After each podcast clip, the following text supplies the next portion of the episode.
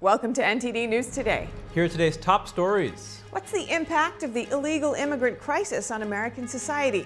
A House hearing examines this as illegal immigration at the southern border surges. Closing arguments begin in former President Trump's New York civil fraud case. Trump was barred from speaking in court, but appeared at the trial where he promised to speak to reporters. Presidential hopeful Ron DeSantis wants to build a wall, and Nikki Haley declares his campaign is exploding. Takeaways and analysis on the fifth GOP primary debate. A powerful storm wreaked havoc across the U.S. this week, but Mother Nature may not be done yet. Find out why some are calling a major tempest on the horizon a deja vu storm. From Google to Amazon, big names in tech are cutting jobs one by one across their departments. What we know about the recent wave of layoffs. Buy now, pay later. This promise is attracting more and more people as consumer financing companies offer small, zero interest loans. We explore the drawbacks of this new form of debt.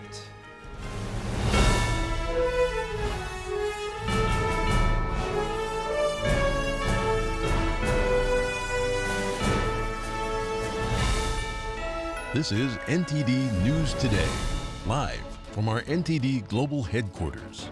Here are Stephania Cox and Chris Beers.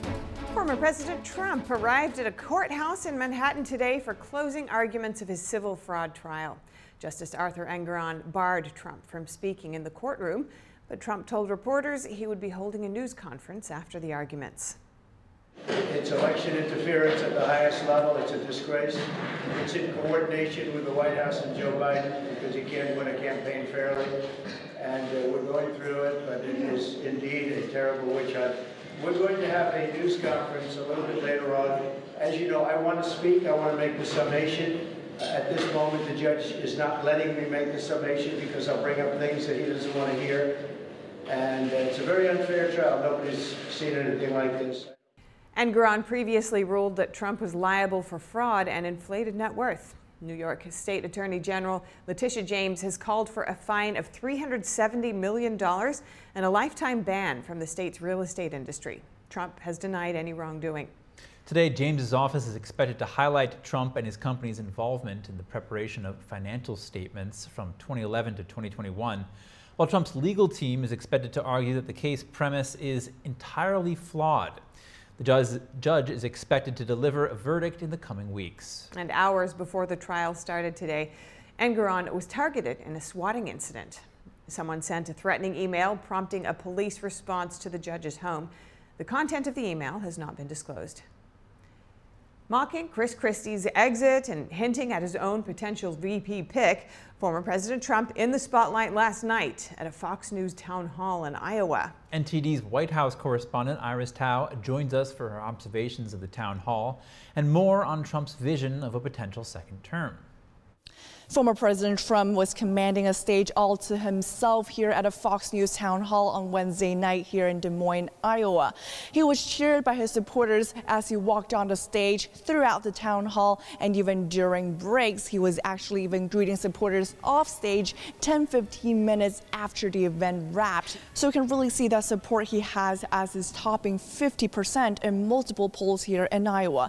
And there are a few highlights during the town hall. He responded to a major criticism criticism by Nikki Haley and Governor DeSantis against him, which is saying that he he's all focused on his issues during his campaign and that he's going to make this country look backward if he's reelected. Here's how he responded. I'm not going to have time for retribution. We're going to make this country so successful again. I'm not going to have time for retribution. And, and remember this our ultimate retribution is success.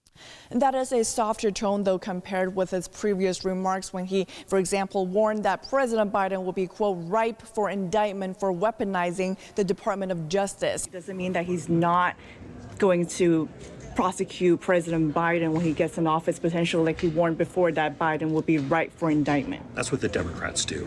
President Trump's going to go save the country. Again, he did it before, he can do it again. And another highlight from the town hall is when Trump took aim at Nikki Haley by mocking a hot mic moment by former New Jersey Governor Chris Christie right before Chris Christie made that announcement on Wednesday night that he was going to drop out of the race in 2024. Here's what Chris Christie and Trump were saying and she's going to get smoked. And you and I both know it. She's not up to this. Actually, the bigger story wasn't the fact that he dropped out. Nobody cared too much about that. But he had a hot mic to say that she doesn't have what it takes. She'll be creamed in the in the election. And I mean, I know her very well, and I happen to believe that Chris Christie is right. And all this is as Trump surprised all of us by saying that he already knew who his vice president pick would be, though he wouldn't tell us who it is. So a lot to watch for in the coming weeks and months as we wait for Trump to actually disclose his choice to voters. Back to you. While Trump was teasing voters about a running mate, presidential rivals Nikki Haley and Governor Ron DeSantis went head to head in the fifth GOP primary debate. With the Iowa caucuses less than a week away, the 2024 hopefuls traded blows over policy in a last minute push to pull voters away from the GOP frontrunner, former President Trump. NTD's Jeremy Sandberg has takeaways from last night's debate. GOP presidential candidates Ron DeSantis and Nikki Haley opened up in Wednesday's CNN hosted primary debate by slinging subtle attacks and blatant accusations. Both called each other liars, with DeSantis alleging Haley works for donors. We don't need another mealy mouth politician who just tells you what she thinks you want to hear just to try to get your vote, then to get in office and to do her donors' bidding. Haley followed up by saying he's only mad about donors because they're no longer with him. He's upset about the fact that his his campaign is exploding. The two Republicans directed viewers to fact checking websites set up by their campaigns. But every time he lies, Drake University, don't turn this into a drinking game because you will be overserved by the end of the night. The rivals clashed over the U.S.'s role in supporting Ukraine against Russia, with DeSantis claiming Haley has a globalist agenda and believes the U.S. has unlimited resources. Here's the problem. You can take the ambassador out of the United Nations, but you can't take the United Nations out of the ambassador. Haley accused DeSantis of lying to Americans about having to make a choice, arguing aiding Ukraine could stop Russia from moving on to Poland and other NATO countries. You do not have to choose when it comes to national security. This is about keeping Americans safe. This is about preventing war. This is about keeping our military men and women from having to fight a war. DeSantis called Haley's hawkish foreign policy stance a carbon copy of President Biden's and an open ended commitment saying the U.S. needs to find a way to end the war so that it can focus on other national security concerns like the Chinese regime and at home. Haley delivered a blow to DeSantis halfway through the debate with criticism of his campaign, saying if he can't manage it well, how will he manage the country? He has blown through $150 million. I don't even know how you do that. Through his campaign, he has nothing to show for it. Ending illegal immigration was one issue where the hopefuls found common ground. We will build a wall. We will actually have Mexico pay for it in the way that I thought Donald Trump was. DeSantis says it will be paid for by taxing remittances that immigrants send to family back home. Haley agreed, saying you have to deport them. Both say they want to cut government spending if they take the Oval Office and try to bring down inflation. The two candidates are pretty much tied in Iowa, where the first in the nation nominating contest will be held on Monday. Jeremy Sandberg, NTD News. For analysis of last night's debate between Haley and DeSantis, we have Mike Leon, host of the Can We Please Talk podcast. Thanks for joining us, Mike. What were your key takeaways from the debate last night? Hey, Chris, thanks so much for having me on the show. You know, I watched debate a little bit different than everybody else. Obviously, I was covering it last night for that other network. And I've been watching all of these debates from August, September, you know, as we've whittled the field down from eight to where we are now. Nikki Haley and Ron DeSantis yesterday lobbied a lot of personal attacks, and obviously she promoted that website that her team spun up of all the lies that DeSantis has told. And you should check out the site because it actually is pretty good in terms of what it points out. But I, I just thought DeSantis, looking at it objectively, I thought DeSantis yesterday hit back on a few different things. Uh, policy wise, he was able to articulate some certain things. But I thought the personal attacks between the two of them, you could tell at the end of the night, the moderator, Jake Tapper, asked a question about what do you like about each other? And Nikki Haley's response was, I, I, like that he's governor. And you can tell that this is starting to weigh on her and it's personal. And I, I think the winner of the debate to me doesn't matter because it's all about Monday. And we find out truly who's going to caucus for the former president, who's going to caucus for Ron DeSantis, who's going to trek in treacherous weather and seven degree weather to caucus for Nikki Haley. And I, I'm truly interested to see what shakes out here, who places in the top three, and where do we go from here now that Chris Christie is out of the race as we head into New Hampshire? And Mike, what impact do you think last night's debate will have on the results this Monday? Well, I, I, think for both of the candidates yesterday, and they've been doing town halls with some other networks this whole week. You know, people are not watching it like I'm watching it. Every single debate glued in. So there is an opportunity there to talk to Iowa voters about why they should caucus. You know, uh, my alma mater is Rutgers University. We happened to play Iowa last week in basketball. All throughout the game, there was ads from each of these folks. Nikki Haley alluded to it in the debate about the $150 million that DeSantis has burned through. She spent about $15 million just in December on advertising placements all throughout different local and regional networks. So the two of them have been getting out there. Obviously, DeSantis visited all 99 counties. He's putting all his chips in this basket for Iowa. I don't know if there's going to be an upset uh, Monday, given all of the polling data, but I will say that when you mix in all of the factors and that the Trump caucus goers in a recent poll on another network, 83% say they would caucus for him versus yeah. 16% say they may change. I just don't see a way either of DeSantis or Haley actually win in Iowa. And also last night, former President Trump was at a town hall hosted by Fox News. Vivek Ramaswamy was on Tim Pool's podcast. With GOP candidates on three different platforms at the same time, how does that affect voters? You know, that's really well said. A very, very great question because I'm sitting here watching the debate for CNN. I'm trying to listen to the town hall as well. There was overlap because one was an hour, the other one was two hours. Uh, I think for voters right now, there's an overload of content. And I'm obviously in the content game and have had some of these folks on, on my show as well. So it, it, it's an overload of where you're getting information. I think for Iowa caucus goers right now, it's it's real simple the choice is pretty clear. You voted for Donald Trump in 2020 in this state, 53% over Joe Biden. Uh, are you going to come out in full force again? Do you feel some of these things are politically motivated that he's been charged with?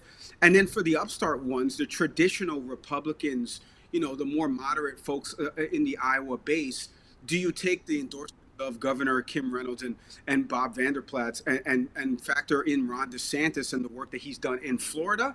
Or do you want somebody like a Nikki Haley that could potentially win a general electorate and get more independence on her side. So I think that's what we're really going to see play out in Iowa. I mean, Iowa's always a traditional red state. The real key is going to be New Hampshire, as they always say, Iowa picks corn and New Hampshire picks president. So yeah. these next eight to 10 days are going to be really crucial as we shape the, the GOP uh, presidential nominee for 2024. And just in closing here, Mike, last night, uh, former New Jersey Governor Chris Christie suspended his campaign. Who are his supporters likely to go to? So, I mean, his supporters, according to, to polling data, show that 64% would be likely to go to Nikki Haley, according to a recent CNN poll. Um, you know, when Vivek Ramaswamy said on the stage uh, in one of the debates, I believe it was the third debate about Chris Christie's campaign being solely to target the former president, I think that kind of shattered the glass for a lot of people that were thinking about maybe Chris Christie could be somebody would vote for in the party. Remember, this is a a red uh, a blue state governor you know, red obviously won it twice. Uh, and I thought he would translate a little bit better to the national uh, stage a, yeah. as that candidate that could sway independents and moderates. He just never got the traction that he needed. And I think he suspended it at the right time, too, to be able to give folks the chance to let this process play out over these next eight days. It's crucial right. for Nikki Haley's campaign. All right. Mike Leon, host of the Can We Please Talk podcast. Thank you so much. A group of Iowa voters were surveyed after the debate between Nikki Haley and Governor Ron DeSantis. Uh, some were still on the fence, but with Trump first in mind. Take a look. But now everyone is ready to caucus. Raise your hand if you are ready to caucus for Ron DeSantis. One. Raise your hand if you're ready to caucus for Nikki Haley. One, two. Raise your hand if you're ready to caucus for Donald Trump. One, two, three, four. Is there anyone, any other candidate who anyone else here is going to caucus for? Who did not raise their hand? Three of you. So you're not going to caucus. It's going to be too cold for. It's supposed to be like 30 below wind chill on Monday. You're not going? No, I'm just kidding. Why, why didn't you raise your hand? You're not. Because you're- I'm not decided yet. So who are you thinking between? Between Trump and DeSantis. And how do you make your decision between now and Monday? I don't know. You don't know. What about you, Cody? I'm also stuck between uh, Trump and DeSantis, and uh, we'll I we'll just see how it goes. I guess the feeling that I get on Monday. Have you learned anything from these five debates? For example, have any of you completely changed your mind about the candidate you were going to caucus for from watching these five debates? Anybody? Have any of you switched from one candidate to the other? Yes, Cody. I uh, when these started, I was pretty certain on DeSantis, and he's done good in the debates. It's not that that's changed my mind, but now that Trump is polling a lot better against Biden and has uh, seemingly a much better shot in the swing states, I find myself kind of leaning back towards Trump. Using a van for absentee voting. A Wisconsin judge ruled that using mobile vans to facilitate absentee voting violates state election law. This is a win for Republicans who challenged the practice in court. In 2022, a vehicle drove to various locations in the city of Racine to collect absentee ballots. A Racine County Circuit Court judge ruled this violated state law while also unfairly benefiting Democrats. The van was sent to nearly two dozen sites where it would stop for several hours of in person absentee voting. The judge agreed with plaintiffs, saying the van was mostly sent to Democratic areas in the city. The Wisconsin ruling comes as states across the U.S. are getting ready for this year's presidential elections. At least four people are dead after a major storm slammed the Northeast with rain, flooding, and fierce winds over the past two days. NTD's Daniel Monahan has more on its aftermath and a warning about a powerful new storm forecasters say could pack a mighty punch. The storm knocked out power to hundreds of thousands as part of a bout of violent weather that battered most of the U.S. In Pennsylvania, a creek in Delaware County flooded over, trapping this man in a tree. The man called 911, but was unable to give his location before his phone ran out of battery. Rescuers used geolocation from his phone to track him down. Middletown Fire Company Captain Robert McLaughlin says they were able to float out a surfboard to him with a life jacket. We went in, we made contact with the patient, figured out how he was doing, um, kind of put like a personable touch to it just so that he kind of feels a little better. The man balances on the board as the swift moving water races by. Nearly to safety, the surfboard flips over, plunging the panicked man into the frigid waters. But the firemen keep cool heads and complete the rescue, pulling the man to safety. Rescuers had their hands full in New Jersey, too, rescuing this trapped man. A boat would be better suited for the deep water his truck got stuck in. Out west in California, members of the ski patrol at a resort near Lake Tahoe used shovels to help dig people out after an avalanche. Here, they seem to get some good news.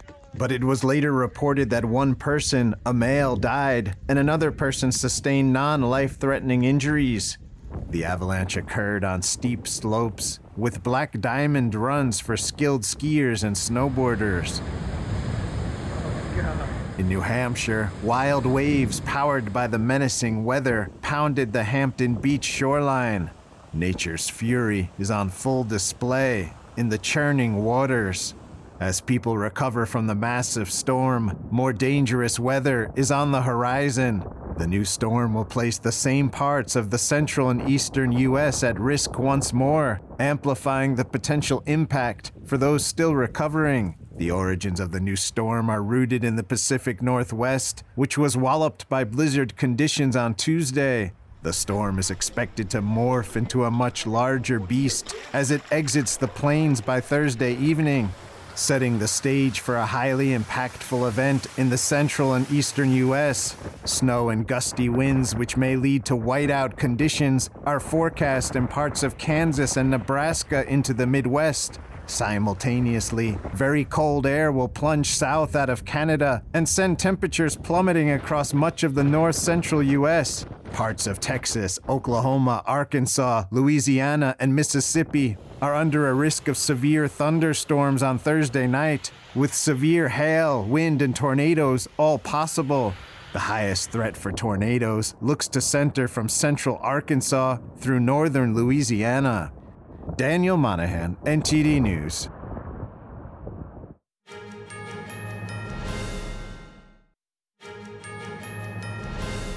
And now we'll begin our coverage of a congressional hearing titled The Impact of Illegal Immigration on Social Services.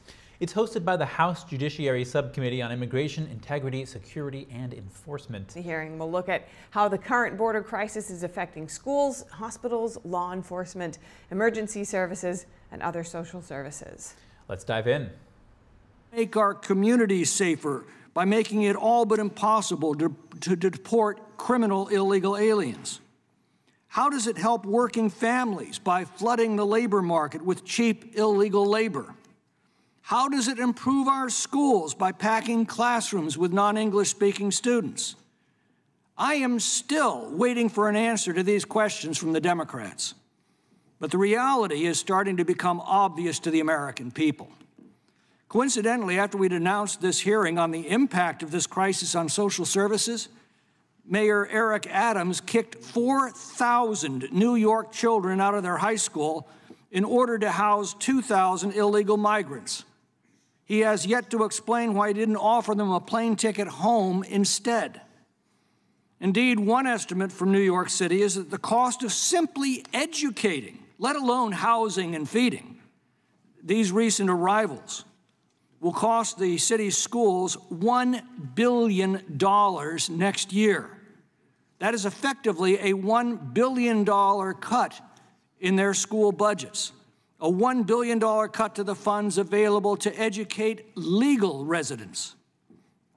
We have already heard of American veterans kicked out of nursing homes to make way for illegal aliens, of law enforcement overwhelmed by dealing with the accompanying crimes, of American mothers forced to drive three hours to deliver their babies because every maternity bed in their local hospital is taken up by a lawbreaker who's no legal right to be here. And we'll hear of more outrages today. Under the Biden administration, schools are becoming illegal alien shelters, airports are becoming illegal alien shelters, parks are becoming illegal alien shelters, police stations are becoming illegal alien shelters. Nursing homes are becoming illegal alien shelters. Hotels are becoming illegal alien shelters. Homeless shelters are becoming illegal alien shelters. All of this is paid for by struggling American families who work hard, pay their taxes, and obey our laws. And when they question this, they're called racist xenophobes by my Democratic colleagues.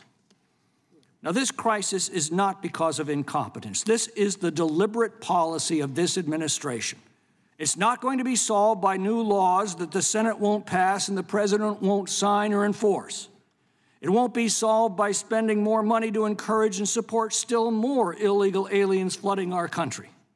And it won't be solved by swapping one leftist official for another. The harsh truth is that this catastrophe was set in motion when the American people elected this administration, and it's going to continue until the American people replace it with one that will defend our citizens, secure our borders, and restore the rule of law. This unprecedented illegal migration is exactly what the Democrats promised to do. It's exactly what they have done, and it's exactly what they have defended for the last three years in this Congress.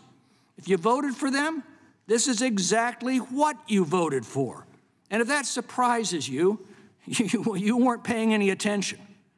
The good news is the American people are starting to pay attention as communities confront the dangers and deprivations that this administration and its supporters in Congress have unleashed upon them. We will quantify some of that in today's testimony and then pray it's not too late to save our country. Uh, I'm now pleased to recognize the ranking member for an opening statement. Thank you, Mr. Chairman. As we hurtle towards a government shutdown, with House Republicans unable to fulfill their most basic responsibility of agreeing to a funding plan that keeps the government going, last night we shut down the floor because they couldn't even pass their own rules. And yet, here we are, having another hearing to discuss migrants who have crossed the border. And I am sure that once again we will hear the same false talking points, blaming everything on Secretary Mayorkas and President Biden. The fact is that this country needs fundamental reforms, positive reforms to an outdated immigration system that desperately needs to be modernized, that would allow for multiple legal pathways for immigrants who are already contributing to our country and those who seek to come to this country to contribute. There is so much fear mongering going on that it is difficult to know exactly where to start. But let me say this first. The Biden administration is enforcing immigration laws. In fact, the administration has been so heavy handed in recent months that I have serious concerns about how they are conducting border enforcement.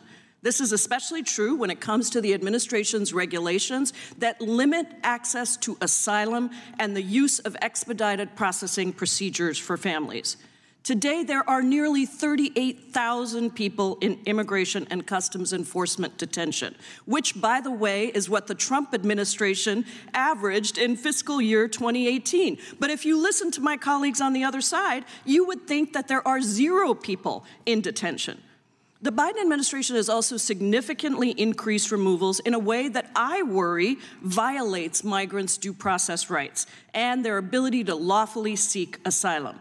Since the end of Title 42 last year, the Biden administration has removed or returned to Mexico over 400,000 individuals, including over 65,000 individual members of family units, including children. This total is nearly equivalent to the number of people removed in all of fiscal year 2019 under Donald Trump. So the idea that the administration is not enforcing the law is ridiculous. Second, and I think this is a really important point. This hearing is supposed to distract the American people from the fact that my Republican colleagues have absolutely no accomplishments to run on. Once again, they are trying to scapegoat immigrants by making claims about undocumented immigrants' use of social services. However, under our laws, they are not eligible for the vast majority of federal benefits. Coming up, an illegal immigrant charged with homicide had been deported from the U.S. four times before causing a fatal car crash in Colorado.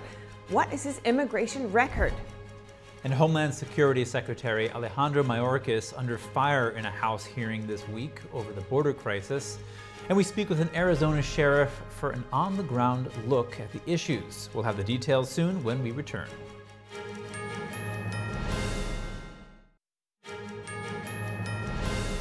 Welcome back. We're watching a congressional hearing titled The Impact of Illegal Immigration on Social Services.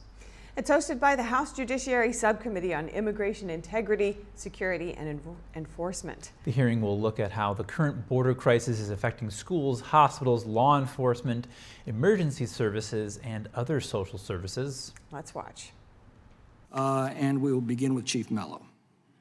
Chairman McClintock, Ranking Member Jayapal, and distinguished members of the committee. Thank you for the opportunity to speak to you today on the impact of illegal immigration on social services and especially the fire department, our fire department. Eagle Pass Fire Department. The Maverick County, Maverick County is located approximately 140 miles southwest of San Antonio, Texas. Eagle Pass is, a, is the county seat and borders the city of Piedras Negras, Coahuila, Mexico, just across the Rio Grande River. Both cities share approximately 120 miles of Precious River. We have a population of approximately 70,000, which includes the city and the county, and a fluctuating population of approximately 5,000 to 10,000 additional visitors to the community of, at, at any given time. The fire department is a small department with three stations located strategically within the city limits. Each station has six members, six firefighters, on a daily basis, trained in EMS, paramedics, or basic EMS, or EMTs. Total personnel for the fire department are 52 on-shift firefighters and 10 support staff. 12 of the personnel are cross-trained in swift water rescue and are divided into three team members per shift. The Eagle Pass Fire Department is the main 911 EMS provider in the community. We respond to 7,500 EMS calls on a yearly basis. All of our emergency ambulance transfers go straight to the only hospital, which is Fort Duncan Medical Center, which has 18 emergency room beds. In 2023, EMS transports increased to over 9,000 calls for assistance. Approximately 10% were migrant related. Our drownings pre 2020 were approximately 8 to 12 per year. As of December 2023, we had recorded 43 migrant body recoveries for, for this year, for that year. These body recoveries include men, women, and children ranging from two months to 15 years old. As a witness to many incidents, I am here to tell you we are being overwhelmed with EMS calls and body recoveries. In my 32 years of service, I had not experienced this many calls. There are days it seems that the ambulance wheels never stop. Going to the river or areas along the river's edge where the crossings are frequent has become a norm for us with little or no help from anyone, not even the federal government.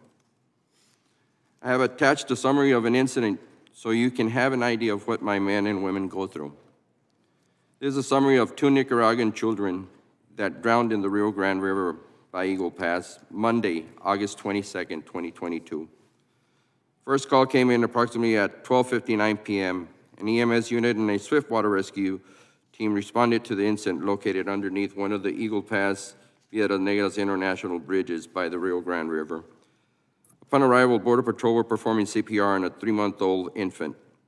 This patient was transported to Fort Duncan Medical Center with a faint pulse. This infant was later transported to University Hospital in San Antonio in critical condition, where he later died. As the first patient, the three-month-old, was being treated at Fort Duncan Medical Center. The second 911 call came in at 1337 for a three-year-old. An additional ambulance and crew responded with the swift water rescue team to the same area where the first patient had been located.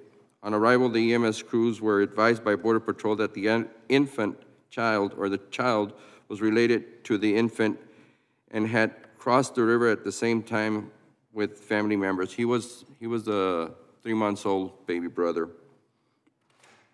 EMS crews were directed to a pickup truck where the body of the child had been placed prior to EMS arrival. All efforts to revive had ceased due to the length of time the patient had been underwater. The child had last been seen at approximately 1245. Based on the presentation and time of the patient underwater, it was determined the child had expired. We have new information on the case of an illegal immigrant charged for killing a mother and son. Officials now say the suspect had already been deported multiple times before allegedly causing the alcohol-fueled crash. Last month, a 37-year-old man from El Salvador allegedly crashed his car into another car in Colorado. He was later arrested and is now facing multiple charges, including vehicular homicide. An ICE spokesperson recently told the Epoch Times that authorities had deported the man four times in the past. That was in 2009, 2012, 2014, and again in 2015. He might now be deported once more. After last month's crash, ICE Denver lodged a detainer to seek his arrest. And earlier, we spoke with an Arizona County Sheriff, Mark Lamb, for his take on the border issues.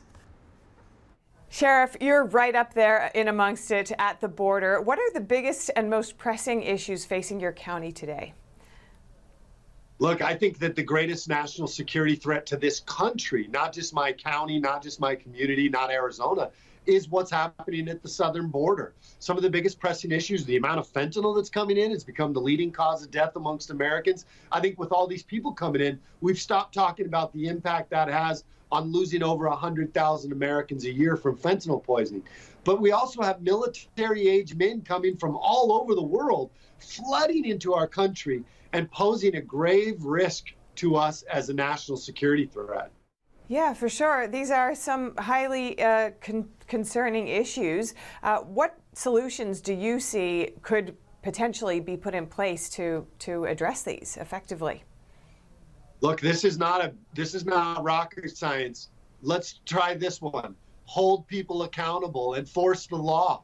We have laws on the books that say you cannot come into this country illegally, yet as a country, we're just not enforcing those. And then we also have asylum laws, which the majority of these people are coming in under false asylum claims, or they didn't make asylum claims in the first country they came to. So we've got to do a better job of doing that. If you want to talk about long term solutions, let's get back to the Trump era policies, remain in Mexico, Title 8, maybe Title 42 comes back because the amount of things coming into this country, people illnesses, sicknesses.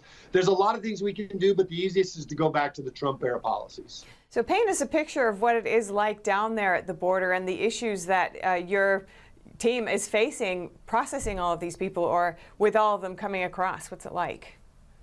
You know, fortunately, and un, you know, I guess fortunately, we're not right on the border. I'm one county off, so the county below me, the other counties below me, are really struggling with just hordes of people coming across. We see the videos every day, and those people are just wandering out into their communities or they're bogging down Border Patrol. In my county, we've seen a 377% increase in traffic stops involving human smuggling over the last few years. We have seen a 461% increase in pursuits involving human smugglers. And we've also seen a 600% increase in fentanyl seizures. So these are real staggering, appalling numbers that we face every day, as do our counterparts along the border.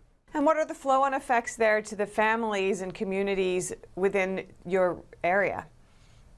Well, I think the biggest effect is obviously the fentanyl problem. That is affecting families all across this country and my county, and this state is not immune from that but we're also seeing rise in crime in certain things. You have people that are coming here, they don't have jobs. Many of them were criminals in their own, some of them were criminals in their own country. We know this because last year, I think they caught 16,000 people trying to come into this country that had already been convicted of crimes here in America or who were wanted by law enforcement.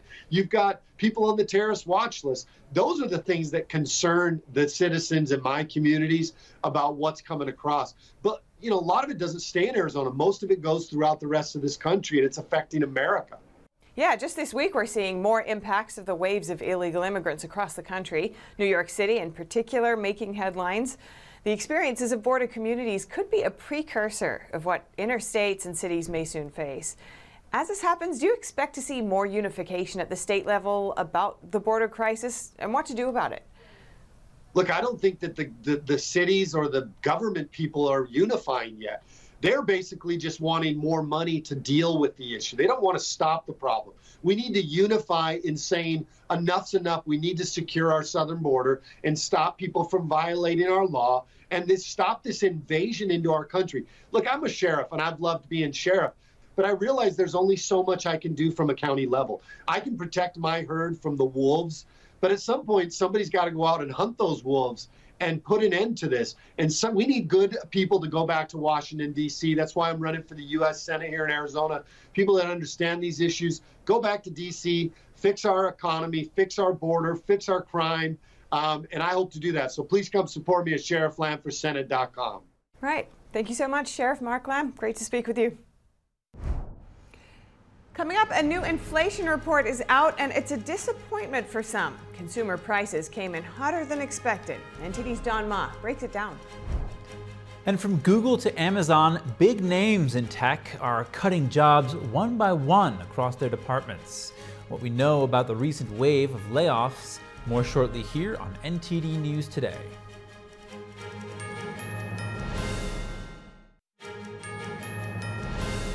Joining us now is NTD Business host Don Ma to discuss the approval of Bitcoin ETFs. The U.S. Securities and Exchange Commission approved the first U.S. listed exchange traded funds to track Bitcoin. Don, is this going to be a game changer for the crypto industry? Well, Chris, uh, yes, I think this is uh, very much a watershed moment for for the crypto, and it's a major victory for the whole industry of digital assets, uh, which has been trying for a decade to actually launch such a product. Uh, SEC approved 11 applications. That's from uh, including BlackRock, uh, ARK Investments, Fidelity, and many others. And the ETF approval well, seem like to seems like will maybe further legitimize um, Bitcoin, and it has just made it easier for Bitcoin investing uh, because uh, the ETF simplifies uh, the process for investors who want to have exposure to Bitcoin's price movements, but uh, don't actually want to deal with the complexities of buying and storing actual Bitcoins. Uh, so you know, this makes uh, makes it a lot simpler because to actually own uh, bitcoins, you have to set up a crypto wallet and accounts uh, with crypto exchanges, and not to mention that uh, some of them, some of the exchanges have very poor security records and are prone to hacks. Uh, but in contrast, uh, the ETFs are listed on tightly regulated stock exchanges and therefore are accessible through investors' existing brokerage accounts, which are closely supervised. Um, so, I mean, this could give a major boost to, to a crypto industry that we've seen has recently been plagued with scandals. And the ETF structure also boosts the accessibility of Bitcoin uh, for institutional investors, some of which are actually uh, barred from directly investing in alternative assets. Um, and according to Standard Chartered uh, analysts, um, uh, according to them, the ETFs could actually draw in 50 $50 billion to $100 billion alone this year. So exciting news. Okay, that's pretty exciting. So how will the ETFs work? Uh, so they're going to be listed on the NASDAQ and the New York Stock Exchange and the Chicago Options uh, board options exchange.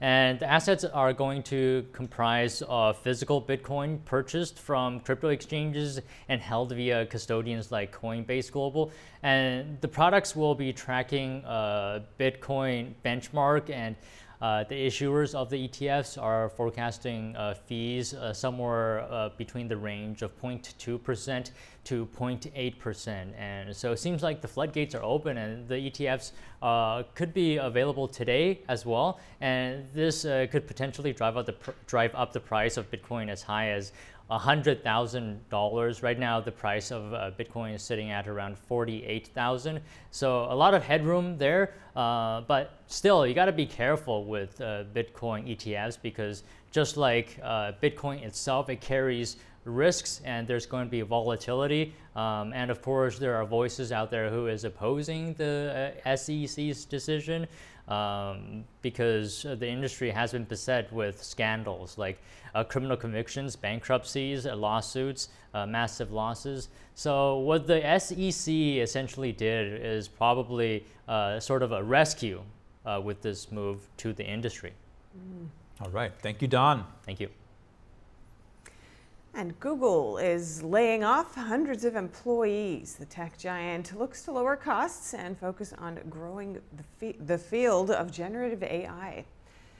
Google reportedly let go of workers from multiple departments. They include several hundred from core engineering and those working on Google Assistant. Google confirmed the assistant cuts. The company calls the layoffs part of reorganizations made in the normal course of business. The Alphabet Workers Union describes the job cuts as needless. This is a group representing more than 1,400 workers at Google's parent company, Alphabet. Another tech giant is also downsizing. Amazon is eliminating hundreds of jobs across its film and streaming platforms. Roughly 35% of staffers at Twitch are getting let go. That's Amazon's live streaming platform. According to Fortune, Twitch has yet to make a profit over the past nine years. Layoffs are also coming to workers at Prime Video and Amazon MGM Studios. Amazon officials say they want to spend more time on content that has strong impact and trim other areas that aren't as successful. And phantom debt is growing. This new form of financing allows consumers to buy now and pay later with small, zero interest loans. Companies like Klarna and Affirm offer these financial products to consumers, but the products have come under scrutiny because they're seen as ways for companies to skirt consumer finance regulations. I spoke with former chief economist at the Office of Management and Budget, Vance Ginn, about this emerging trend. Vance Ginn, thank you for joining us. What is phantom debt in the first place? Break it down for us. Well, phantom debt has to do with all the things that you have for, for a family where they're looking at the debt that they have on their balance sheet, uh, whether it's credit card debt and other things that are going on, but also what's happening in the future. And what we've seen over the last year plus is that people have been running out of, of money because inflation is going up so fast around them. And now they're having to go into their credit card, they're having to look at their IRAs, um, use up a lot of their savings, which would be future obligations for their income. And instead, they're running up all this other debt that's happening. And it's really an unfortunate situation that's hurting many families across the country. And how does phantom debt compare to, say, credit card debt? Well, I mean, there's there's a lot of this all all is tied together. I, I kind of look at it from just overall debt that people are facing across the country, um, but it is something that they want to look at when they're looking at their interest rates, when they're looking at their income, their future flow of income that's coming in, um, and everything else. And so, you know, I, I think it's important to look at phantom debt, and, and and you know, there's been a lot of good articles about that recently. But let's also consider this as a package that many people are facing some hard times when it comes to not only that phantom debt, um, but also the credit card debt debt, loan debt, mortgage debt, one thing after another that continues to pile up on their balance sheet. That's right. Now, Wells Fargo says there is that says that phantom debt is the fastest growing types of debt. Um, what explains this rapid growth? Well, I, think a lot of it has to do with just the higher cost of living that we have, uh, with inflation still running around 3% year over year. And so that has led us to take on a lot of other debt um, that, that, we're, that we're looking at. But it also means that, you know, the, the cost of putting food on the table um, and other things have, have reached a, max, a maximum amount where people have to go into other sort of debt um, for, for their family. And it's an unfortunate scenario where whether Wells Fargo is looking at it or other financial companies, um, it, it, we should take a, we should not be looking at what the federal government's doing, though, right? Because they keep running at massive debts uh, in, in, in, Congress and, and, and really focus on spending. The, the spending, your budget is really what you can control. So let's make sure that families, you know, across the country are looking at that, whether it's the phantom debt or some of the credit card debt and other consumer debt that's out there. Now, you mentioned the government spending. How does consumer debt tie with government debt?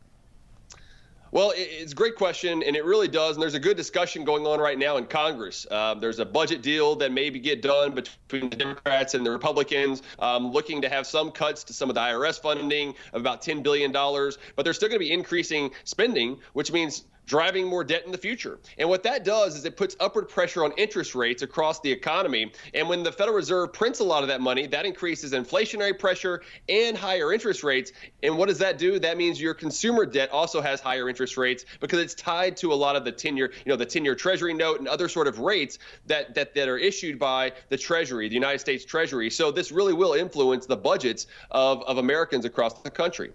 All right, Vance Ginn, thank you so much. Thank you. And if you have any news tips or feedback for our show, please feel free to email us at news.today at ntd.com.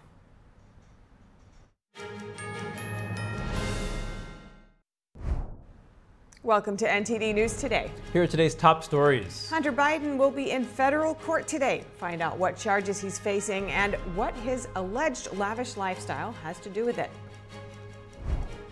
Closing arguments are underway in Trump's civil fraud case, and the former president showed up in court.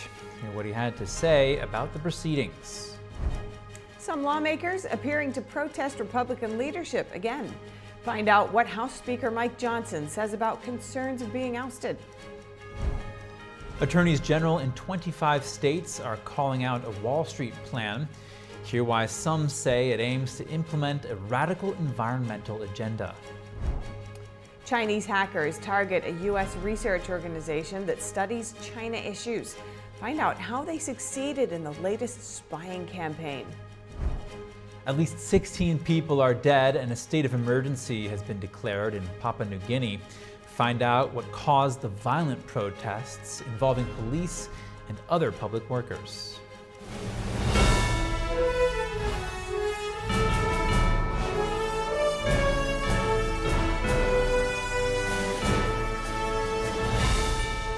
This is NTD News Today, live from our NTD Global Headquarters. Here are Stephania Cox and Chris Beers. Hunter Biden today set to appear in a federal court in Los Angeles. The first son is facing charges related to allegedly not paying federal taxes for four years. The charges include three felonies and six misdemeanors, totaling $1.4 million in taxes that were later paid. The special counsel David Weiss claims that Hunter Biden engaged in a scheme from 2017 to 2020, filing false tax reports and avoiding tax payments. The indictment accuses the younger Biden of withdrawing millions from his company Owasco outside of the proper tax process and spending lavishly instead of settling his tax bills. The court proceedings will be presided over by Judge Mark Scarsi. Former President Trump arrived at a courthouse in Manhattan today for closing arguments of his civil fraud trial. Justice Arthur Engoron barred Trump from speaking in the courtroom, but Trump told reporters he would be holding a news conference after the arguments. Well, thank you very much. As you know, uh, we consider this an unconstitutional witch hunt it's election interference at the highest level. It's a disgrace. It's in coordination with the White House and Joe Biden because he can't win a campaign fairly. And uh, we're going through it, but it is indeed a terrible witch hunt. We're going to have a news conference a little bit later on. As you know, I want to speak. I want to make the summation. At this moment, the judge is not letting me make the summation because I'll bring up things that he doesn't want to hear. And uh, it's a very unfair trial. Nobody's seen anything like this. I don't think they've ever seen anything like this. We have a situation where a statute was used that doesn't give me a jury, so I have no jury. I really have no rights, and it's uh, and nobody nobody thinks it's constitutional. People, legal scholars are writing about it like it's something they've never seen before. During the closing arguments, Trump's attorney argued that the Trump organization didn't violate any generally accepted accounting practices in their financial statements. He claimed that the statements were actually understated and the brand value of Trump, which was not included as a separate asset, is worth billions. The lawyer also said that the attorney general undervalued properties like Mar-a-Lago. Trump's attorney argued that the estate was worth much more than the estimated value provided. Judge Engoron previously ruled that Trump was liable for fraud and inflated net worth. New York State Attorney General Letitia James has called for a fine of $370 million and a lifetime ban from the state's real estate industry. Trump has denied any wrongdoing. The judge is expected to deliver a verdict in the coming weeks. Hours before the trial today started, Engoron was targeted in a swatting incident. Someone sent a threatening email prompting a police response to the judge's home. The content of the email has not been disclosed.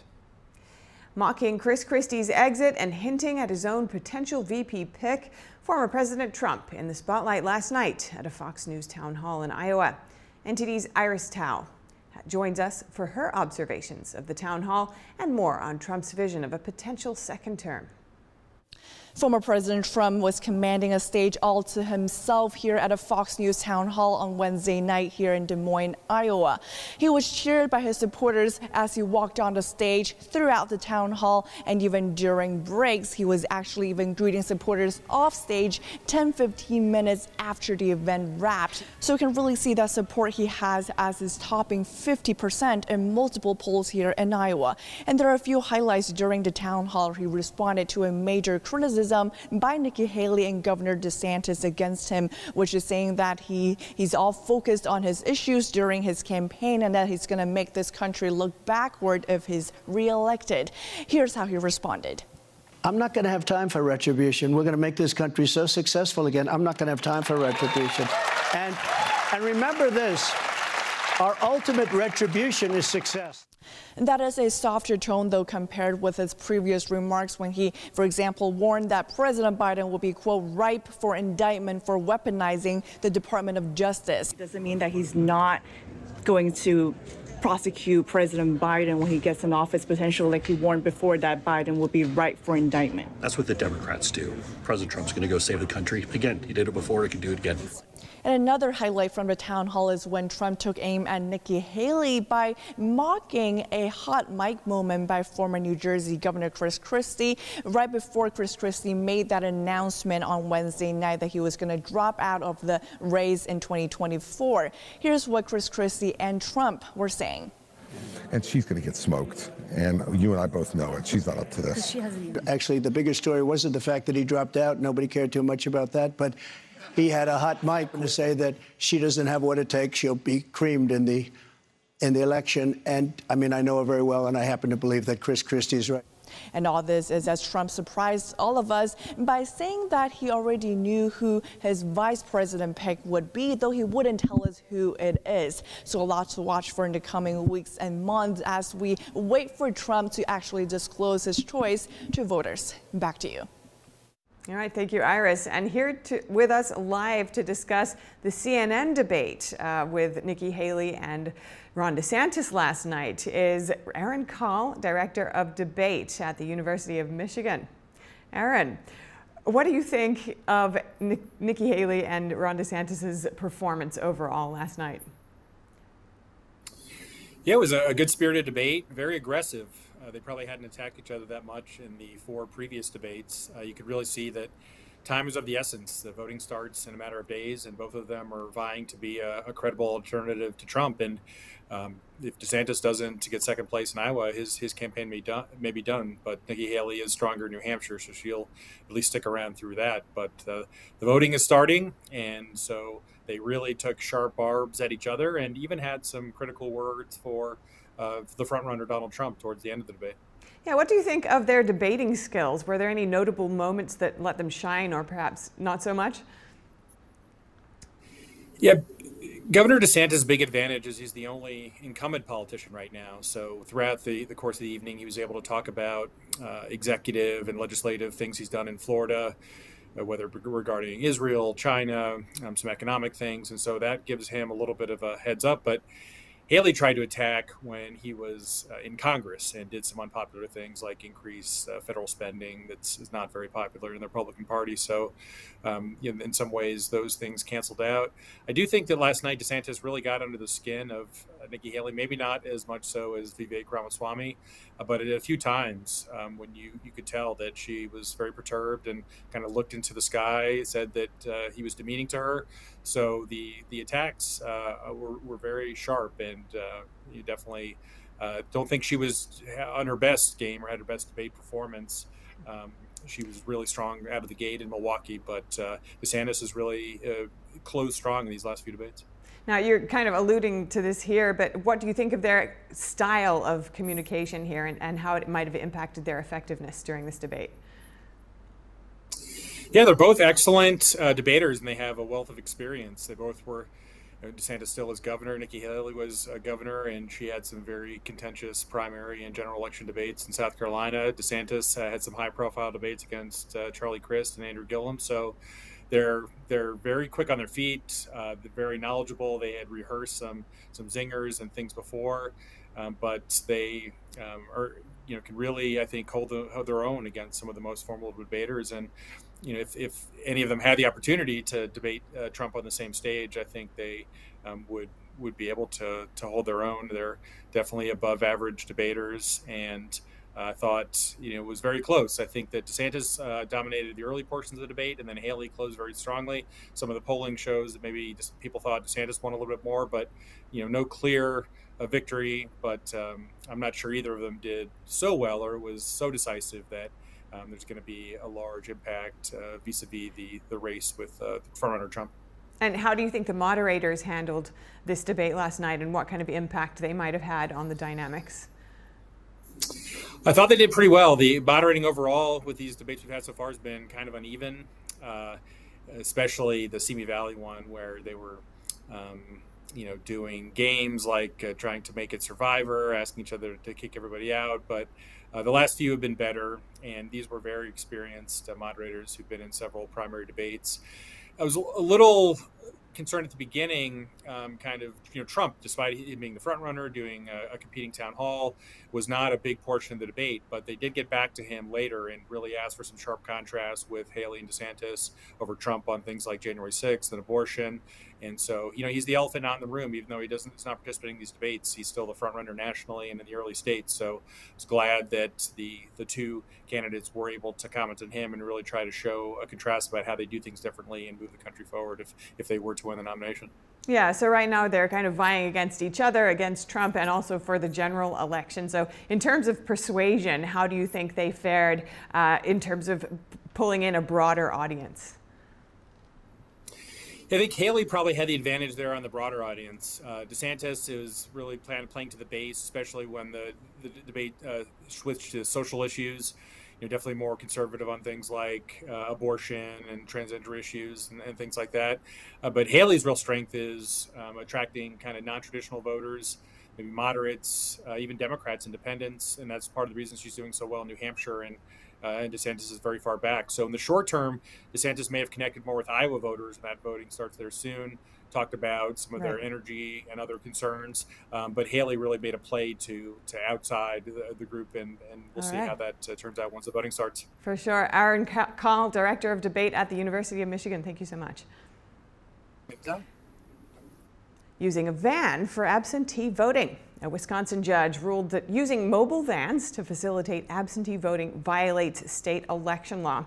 This is a win for Republicans who challenged the practice in court. In 2022, a vehicle drove to various locations in the city of Racine to collect absentee ballots. A Racine County Circuit Court judge ruled this violated state law while also unfairly benefiting Democrats.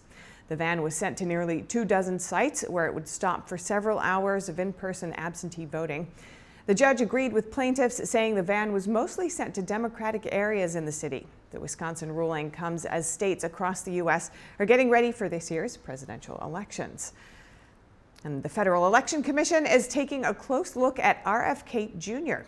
Officials at the FEC wrote a letter to Robert F. Kennedy Jr. Tuesday wanting more information about payments made to a relative. The commission says the presidential candidate's daughter-in-law, Amaryllis Kennedy, made roughly $74,000 last year. The FEC wants to know if those payments reflected, quote, fair market value and not the personal use of campaign funds.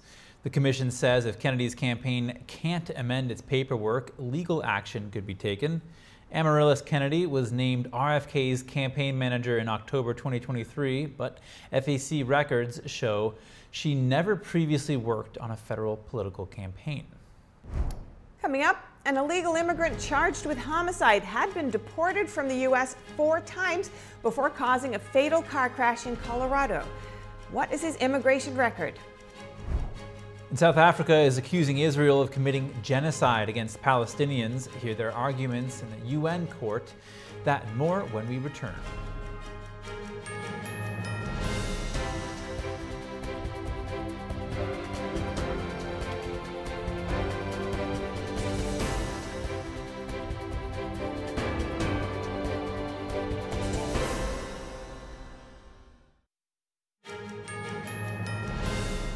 Welcome back. House Speaker Mike Johnson commenting on Wednesday's failed procedural vote. A group of staunchly conservative Republicans joined Democrats in voting no on a procedural measure.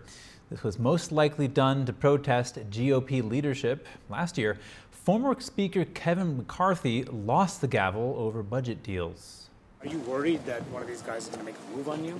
No, I'm not worried about that at all. I just met with all those guys. They're, they're close friends of mine, and we agree on the principles. Look, I, I am a lifelong hardcore conservative. I, I want to get as many policy wins as we can. I want to advance the ball as far as we can.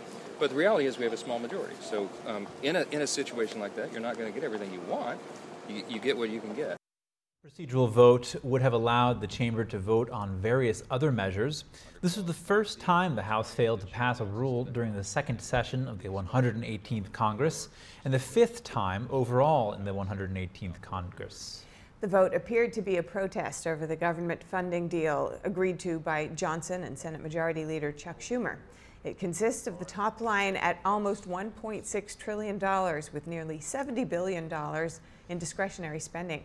It does include some spending cuts, but not as many as House Freedom Caucus members would like. The group denounced the deal in a statement on social media, calling it a total failure. And in related news, Johnson spoke with President Biden about the border crisis yesterday. The phone call comes amid Senate negotiations on border security tied to aid for Ukraine and Israel. The exact details of the conversation are unclear. A spokesperson for Johnson said the speaker strongly encouraged Biden to use his executive authority to secure the southern border. We have new information on the case of an illegal immigrant charged for killing a mother and son. Officials now say the suspect had already been deported multiple times before allegedly causing the alcohol fueled crash. Last month, a 37 year old man from El Salvador allegedly crashed his car into another car in Colorado. He was later arrested and is now facing multiple charges, including vehicular homicide. An ICE spokesperson recently told the Epoch Times that authorities had deported the man four times in the past. That was in 2009, 2012, 2014, and again in 2015. He might now be deported once more after last month's crash. ICE Denver lodged a detainer to seek his arrest. Democratic Senator Bob Menendez is asking a judge to throw out his federal bribery indictment. In court papers filed on Wednesday, lawyers for Menendez say the allegations he faces are, quote, ludicrous and distort reality. Menendez is accused of acting as a foreign agent for the governments of Egypt and Qatar and helping several New Jersey businessmen. The prosecutors say Menendez received bribes in exchange for his power in Congress. But the senator's attorneys argued that much of the allegedly illegal activity is protected under the Constitution's speech or debate clause. Therefore, they say Menendez is immune from prosecution. Menendez has pleaded not guilty. His request to, ju- to the judge comes just one day after he delivered a fiery speech defending himself on the Senate floor. And Google is laying off hundreds of employees. The tech giant is looking to lower costs and focus on the growing field of generative AI. Google reportedly let go of workers from multiple departments. They include several hundred from core engineering and those working on Google Assistant. Google confirmed the assistant cuts. The company calls the layoffs part of reorganizations made in the normal course of business. The Alphabet Workers Union described the job cuts as needless this is a group representing more than 1,400 workers at Google's parent company, Alphabet. Another tech giant is also downsizing. Amazon is eliminating hundreds of jobs across its film and streaming platforms. Roughly 35% of staffers at Twitch are getting let go. That's Amazon's live streaming platform. According to Fortune, Twitch has yet to make a profit over the past nine years. Layoffs are also coming to workers at Prime Video and Amazon MGM Studios. Amazon officials say they want to spend more time on content that has a strong impact and trim other areas that aren't as successful. 25 state attorneys general are criticizing a land rights buying scheme. They wrote a letter to the Securities and Exchange Commission urging them to reject it. The New York Stock Exchange plan would create natural asset companies, or NACs, that would buy land rights across the U.S. NACs aim to gather money from investors globally to purchase land rights and restrict land use to sustainable activities. Critics argue it's part of a larger effort to support the Bureau of Land Management's plan to sell conservation leases on public lands. These leases would limit economic activities like grazing and logging, along with the Biden administration's conservation goals. President Biden met with the sister of Paul Whelan, the former U.S. Marine detained in Russia. Wednesday's meeting at the White House included Elizabeth Whelan, the president, and National Security Advisor Jake Sullivan. They discussed the Biden administration's ongoing efforts to secure Paul's release from Russia. Whelan was arrested in Moscow in 2018 on espionage charges. Last month marked five years in Russian detention. The Biden administration says it's a wrongful detention. Whelan recently called on Biden to use every resource available to secure his release. The former Marine also denounced the fact that he was not included in the 2022 prisoner swaps. The swaps freed detained Americans Trevor Reed and WNBA star Brittney Griner. Secretary of State Antony Blinken left Cairo today. That's after rounding off a Middle East tour by holding talks with the Egyptian president. Blinken said his visit established key objectives for peace in Gaza. We also had conversations about the day after the conflict ends, doing the work necessary uh, to prepare for that, as well as for long term enduring security. The other path is uh, to continue to see the terrorism, the nihilism, the destruction by Hamas, by the Houthis, by Hezbollah, all backed by Iran. U.S. officials have claimed modest success in getting Mid-East leaders on board with general planning for construction and governance scenarios in Gaza after the war. Blinken secured Arab support to begin such planning. He held discussions with the leaders of Turkey, Jordan, Qatar, the United Arab Emirates, Saudi Arabia, and Bahrain throughout the week long mission. Each country pledged to participate in the planning, but officials said precise roles have yet to be determined. However, Arab support is contingent on the establishment of a specific pathway for the creation of independent Palestine state. The UN's top court opened hearings today in a case focused on Israel's activities in Gaza. It centers on South Africa's demand for an emergency suspension of Israel's military campaign. NTD's Daniel Monahan has more on the case in which South Africa claims that Israel is committing genocide against Palestinians.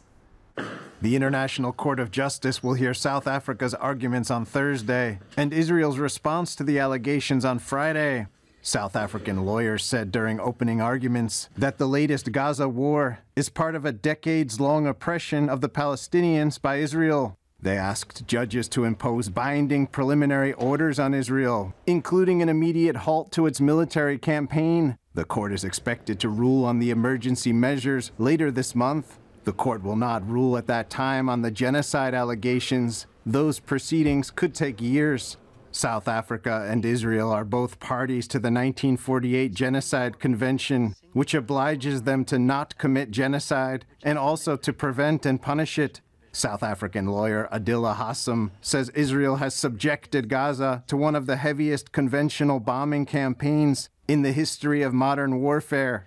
Palestinians in Gaza are being killed by Israeli weaponry and bombs from air, land, and sea.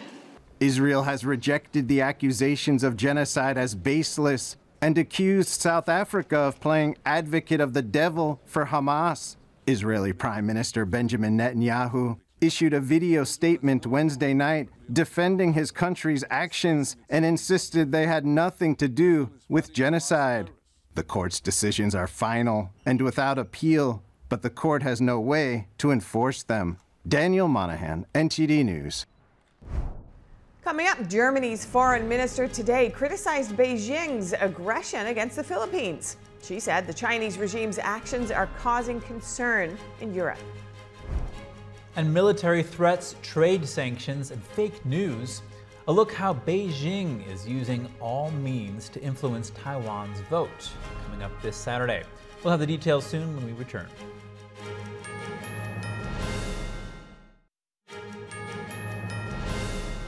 Welcome back. Germany showing support for the Philippines. Germany's foreign minister today criticized Beijing's aggression against the U.S. ally. Chinese Coast Guard vessels rammed Filipino boats, fired water cannons at them, and even put up floating barriers, all to prevent the Filipino vessels from entering a disputed shoal in the South China Sea. Foreign Minister Annalena Baerbock says these actions are causing concerns in Europe. Such risky maneuvers violates the rights and economic development opportunities of your country and other neighboring countries.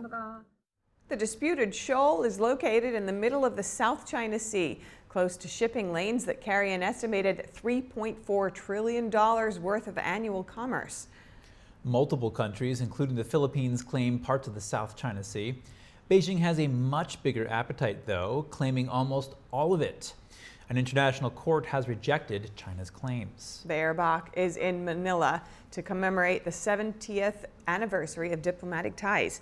She's the first foreign minister to visit the Philippines in over a decade. Suspected Chinese hackers targeted a U.S. based research organization last month. That's according to U.S. cybersecurity firm Volexity, which wrote about the hacking in a blog post on Wednesday. Volexity says the hackers exploited two flaws on popular VPN software in order to gain unfettered access to the victim organization.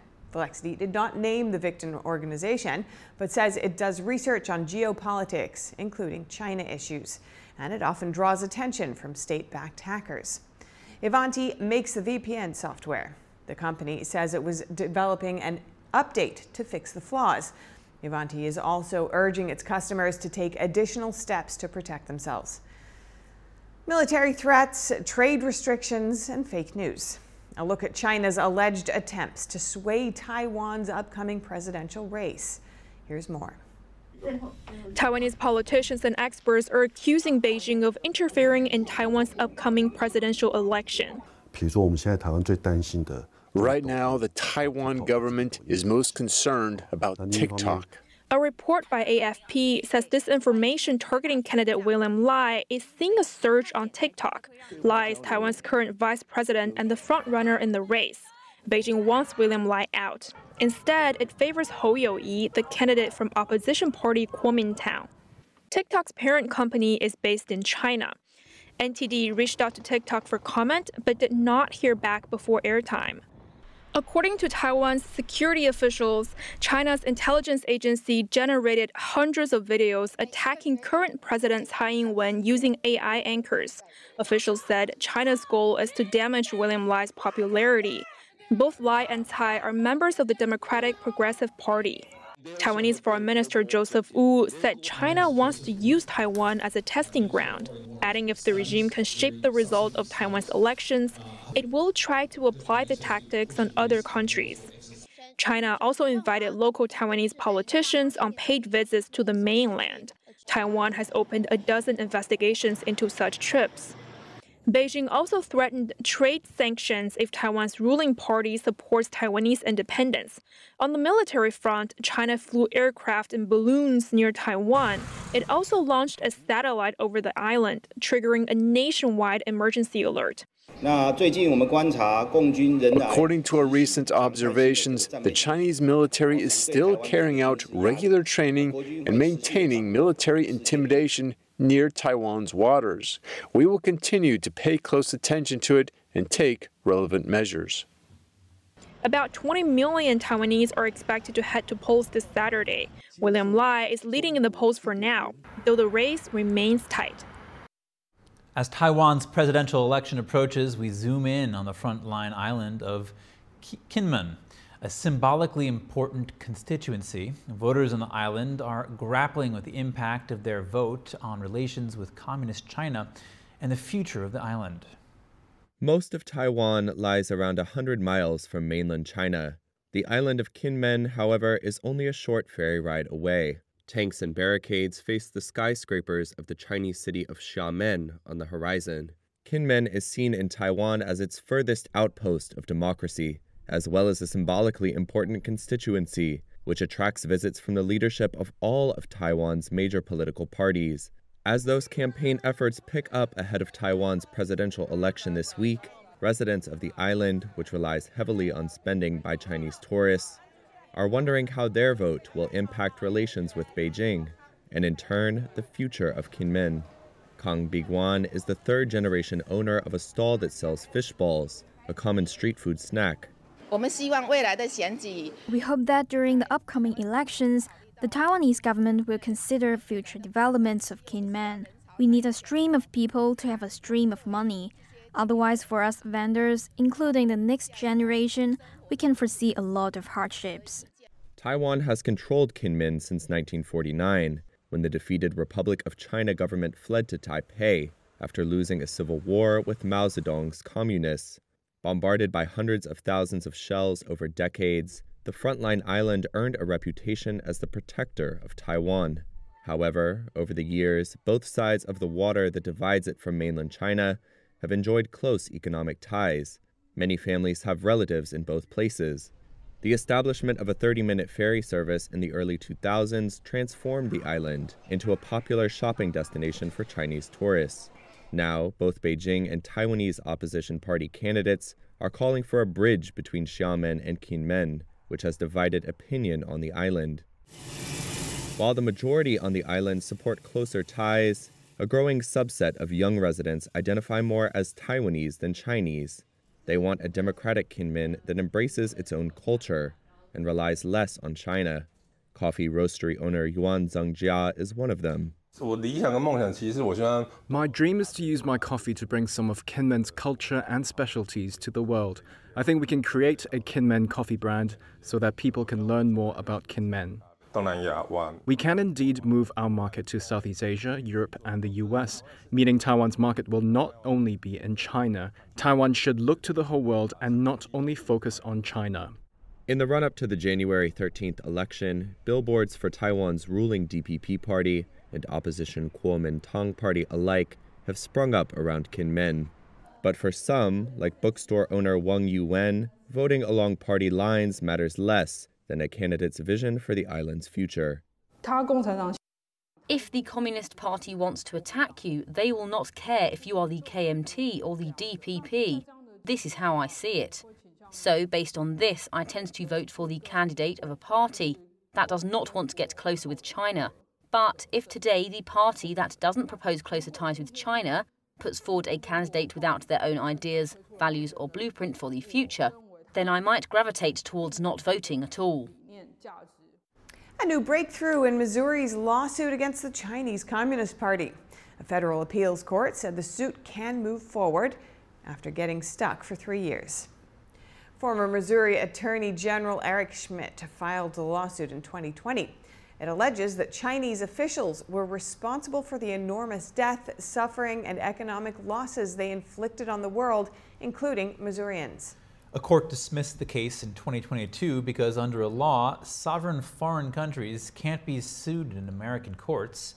Now a higher court is reversing the decision, saying the case can proceed with one claim, that Beijing allegedly hoarded masks and other protective gear during the pandemic.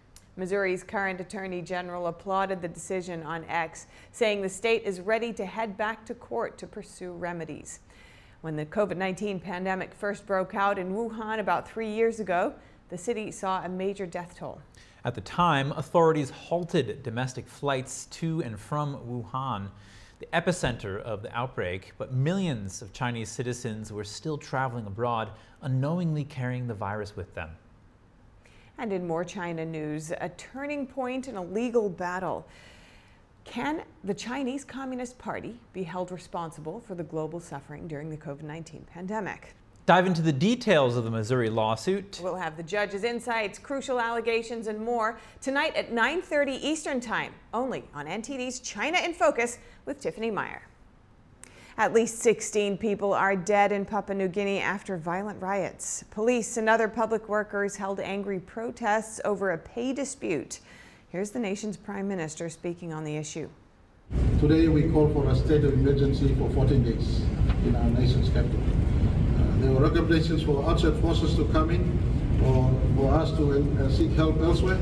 Whilst the police uh, in general had a genuine cause of concern, uh, it, there were organized people behind the scene to organize rioting, uh, and that started the entire process. We look into where that organization and where that support came from. The unrest began on Wednesday as hundreds of police officers, soldiers, and public servants walked off their jobs after discovering a reduction in their salary. The Papua New Guinea government attributed the pay cut to an administrative glitch. Footage shows thousands of people in the streets. Many of them were carrying what appeared to be looted merchandise. Many shops and banking services were closed today as business owners repaired the damage. Coming up, a TV drama has brought Britain's post office scandal back into the spotlight, and with it, public outrage. What happened in perhaps the biggest miscarriage of justice the country has ever seen? And a 70 year old road grader turned into a marvelous toy for kids. A farmer in Australia teaches his sons an unusual family tradition. More shortly here on NTD News Today.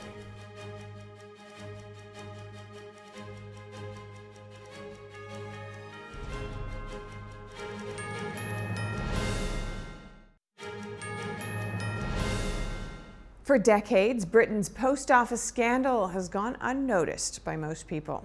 But all that changed this month thanks to a new ITV television drama that portrayed how hundreds of postal workers were wrongfully prosecuted over computer system errors. Public outrage is now putting top post office executives and former ministers in the firing line. So, what exactly happened? Let's take a look. This is about the reputation of the post office. Mr. Bates versus the post office shows how hundreds of postal workers at the state owned post office were wrongly prosecuted or convicted between 1999 and 2015 for alleged false accounting, theft, and fraud. Some received jail time, went bankrupt, or had their marriages fall apart. Others died before their names were cleared. The real culprit? A glitchy software system called Horizon, developed by Japan's Fujitsu. It incorrectly showed money missing from the accounts of individual branches. The Post Office, which also handles people's savings and pensions, maintained for years that the accounting system was reliable, while accusing branch managers of theft. Problems started being reported to the Post Office from the early 2000s. In 2009, trade publication Computer Weekly reported claims of flaws with Horizon alongside the employee prosecutions. The Post Office began to investigate as pressure built from media and lawmakers. In late 2019, the Post Office agreed to settle claims made by 555 sub postmasters. The government says roughly $175 million was paid out to over 2,700 claimants. But many found their compensation was greatly reduced by legal fees. Some are yet to receive anything or have their convictions quashed. It's frustrating. Alan Bates is one of the leading claimants. This money is only what they're owed. This is money that to put them back in a position that they would have been in had Post Office not done what they did to them. No senior Post Office staff have been punished. In 2015, its boss, Paula Vennells, told a parliamentary committee that there had been no evidence of any miscarriage of justice. She eventually stepped down in 2019 having received more than $5.7 million in salary and bonuses during her seven year tenure. Former Postal Affairs Minister Ed Davey has also come under the spotlight. He refused to meet Bates in May 2010, but later said he was clearly misled by Post Office executives.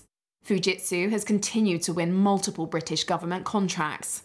It says it supports a public inquiry and has apologised for its role in the scandal. Bates hopes pressure on officials will mount. I think uh, there's going to be a lot more political attention on this, and it will build the momentum and hopefully bring speedy resolution. Certainly to all those who are still waiting for their financial redress in all of this, which has been so lacking throughout many, many years in their lives. Uh, the stories are appalling. People were treated absolutely appallingly. That's wrong. Prime Minister Rishi Sunak has called the scandal an appalling miscarriage of justice and says his government is considering exonerations. London's Metropolitan Police has also confirmed its own investigation. Separately, an independent public inquiry is gathering evidence. Prime Minister Rishi Sunak made a new announcement following national outrage over the scandal. He said Britain will seek to use new legislation to overturn the wrongful convictions of hundreds of post office managers. While 93 convictions were overturned, hundreds of others are yet to be quashed. A farmer in Tasmania, Australia, has found a way to keep his kids occupied during vacations. It's also a way to give his old equipment a second lease on life, NTD's Andrew Thomas has the details. This road grader is more than 70 years old. It should really be in a museum. For more than 10 years, it's been just sitting in a shed. But farmer Richard Hallett told his three sons that it could be revived. Well, they didn't. They didn't think I was serious because they, they thought, no, there's no way that thing still works and operates. After some work, the piece of machinery sprang back to life. The success also sparked a new tradition for the holidays, fixing up old farm equipment bound for the scrapyard. It's just a good thing to do rather than just leaving machines sitting around uh, going rusty forever. Uh, just give them a run and yeah, keep the boys entertained. They've already gotten a 60s tractor and an old grain truck up and running. Hallett's children are also learning useful mechanical skills. Diagnosing what a problem is and in an engine and yeah, finding out what you need to replace and yeah. And maybe learning a bit of panel beating skills as well. It's awesome. Better than anything. Yeah. It's, yeah, it's good to, I don't know, just seeing old things that are just sitting there running again. Think you'll keep going? Definitely. Yeah. Yeah. Andrew Thomas, NTD News. Before we wrap up our show, just in the latest in the ongoing Trump fraud trial in Manhattan. The former president left the courtroom for a 15 minute break. Here he is addressing reporters outside the courtroom. Thank you very much. Uh, we just had a very good session. The lawyer said that there was uh, absolutely nothing done wrong. These were all great loans. The bank uh, got the loans, they got paid. Uh, the banks were in perfect condition. The bankers were extremely happy with these loans. They made a lot of money with the loans. There were no defaults, there were no problems. This is just an attorney general that hates Donald Trump and wanted to run for governor, wanted to run for attorney general. And it's a shame. I think she's she should be criminally liable for this. And I think if anybody was being fair about it, and I'm not sure you can even hear me because they don't allow microphones over here, which is of ridiculous. But if anybody's fair about it, you see, this is a case that should have never been brought, and I think we should be entitled to damages. Thank you. I'll be back. And that's all for today's news. Thank you for tuning in. Feel free to reach out to us with news tips or feedback at news.today at ntd.com. And we'll be back with more stories tomorrow.